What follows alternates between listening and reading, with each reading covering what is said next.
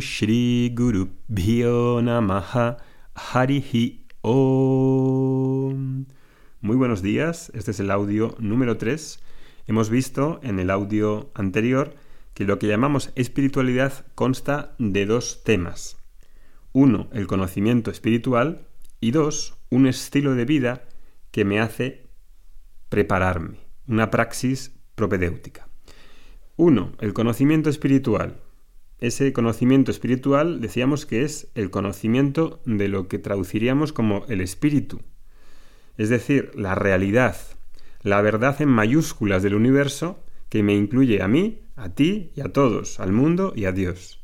Ese conocimiento en Vedanta se llama de diferentes formas. Una de ellas es Brahma Vidya, otra es Atma Jnanam, que traducido literalmente sería el conocimiento del yo, la verdad del yo, que a veces traducimos como autoconocimiento. Es decir, ese autoconocimiento es lo que te refieres cuando dices yo, quién eres tú, en otras palabras. Y ese conocimiento es algo a ser adquirido y ha de ser investigado. No lo obtienes sentándote debajo de un árbol. El segundo tema el segundo tema que quiero hablar hoy es el estilo de vida, es decir, ese estilo de vida que me hace prepararme, que me hace vivir una vida de madurez emocional, una vida más humana, una vida más auténtica, una vida de fuerza interior, una vida de objetividad y rectitud para lidiar conmigo mismo y con los desafíos del mundo, y que además, además, es necesario para el autoconocimiento. Si no tengo este estilo de vida, un estilo de vida apropiado, el autoconocimiento va a ser una cuestión que primero no te vas a sentir atraído por él y segundo no va a entrar, porque la base de todo esto es el estilo de vida. Hoy quiero hablarte de este estilo de vida algo más. Y me gustaría comenzar con un ejemplo de lo que no es este estilo de vida. De manera muy breve, muy breve, y directa, yo diría esto. Sobre todo porque es algo que puede uno identificarse o relacionarse a día de hoy. Una persona, por ejemplo, que practica yogasana, práctica de yogasana, medita, se hace vegana, es ecologista y lee libros variados, entre ellos de autoayuda. Bien, ese no es el estilo de vida al que me refiero. Y, no lo, lo digo no para criticar, sino para señalar que eso, ese estilo de vida, aunque sea legitimísimo e implica un estilo de vida desde luego más sensible y más respetuoso, en principio eso está muy distante o no incluye muchos elementos de un estilo de vida más completo que te pueda ayudar a vivir una vida, como digo, más humana, objetiva, madura. ¿Y por qué? ¿Por qué no es un estilo de vida completo? Pues porque es limitado. No tiene, en definitiva, varias cosas. No tiene una infraestructura intelectual, no tiene tampoco una infraestructura moral y tampoco emocional psicológica, necesaria para poder tratar con uno mismo y con el mundo. No la tiene.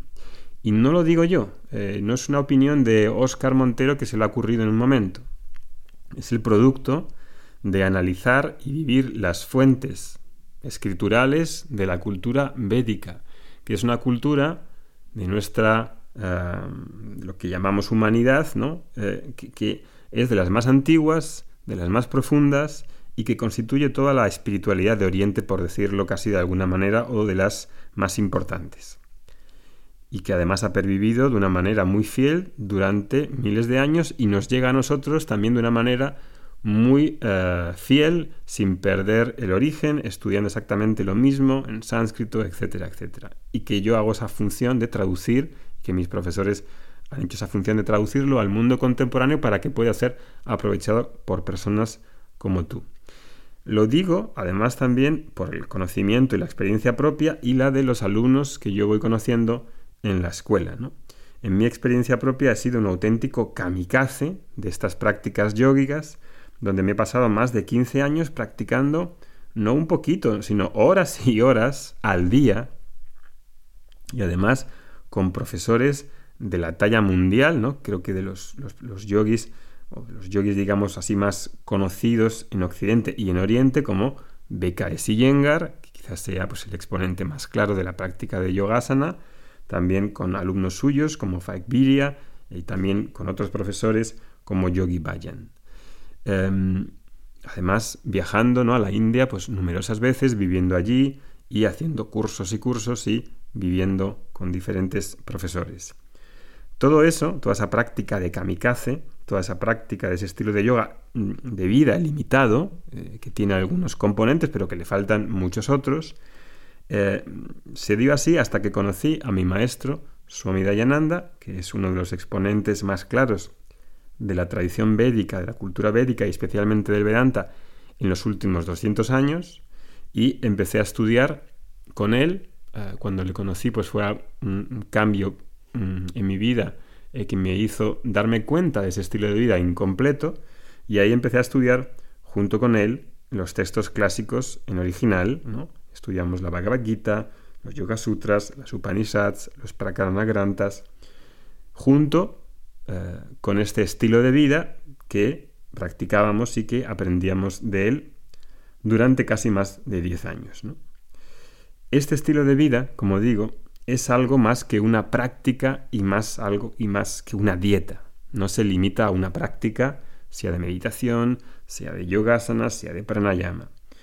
Es algo, eso puede ser la, meditación, las, las, disciplinas y la dieta, no sé, el 10%, pero el 90% restante pasa desapercibido para la mayoría de las personas y además para la mayoría de los profesores de yoga, profesores de meditación, etcétera, por la sencilla razón de que no es estudiado, no se pasa el suficiente tiempo estudiando esto al dedillo, es decir, no por ejemplo como hacen en las, en las, formaciones de yoga que yo mismo he hecho, eh, en las que pues la vaga vaquita se ve en dos horas, o en tres horas, o en cuatro horas. Eso es totalmente insuficiente. Es decir, que si uno quiere estudiar la fuente, la raíz de toda esta cultura védica, tiene que pasar pues, un tiempo largo, que son por lo menos diez años, para poder entender todo esto y poder explicarlo.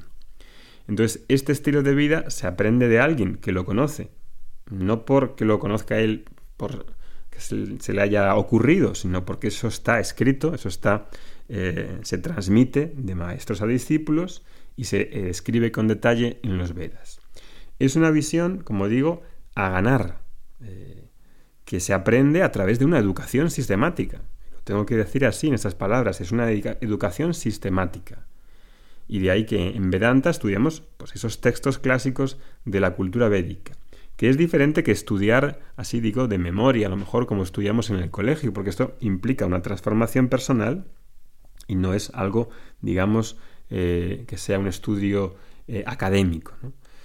De todo esto, de todo este estilo de vida, pues vamos a hablar en el curso de Vedanta 1, justamente al comienzo del curso con un texto que se llama Jiva Yatra, es decir, la peregrinación del individuo. Es un texto de nueve versos en los que se presenta un esquema de cómo vivir un estilo de vida adecuado para ganar este conocimiento espiritual y ser libre.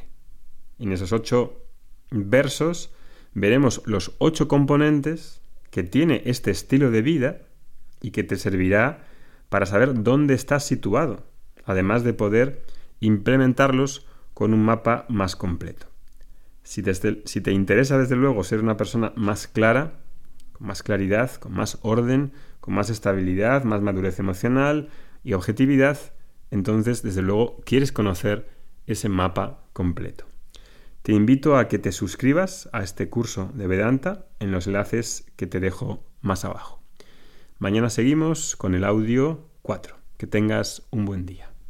Om Shanti Harihi O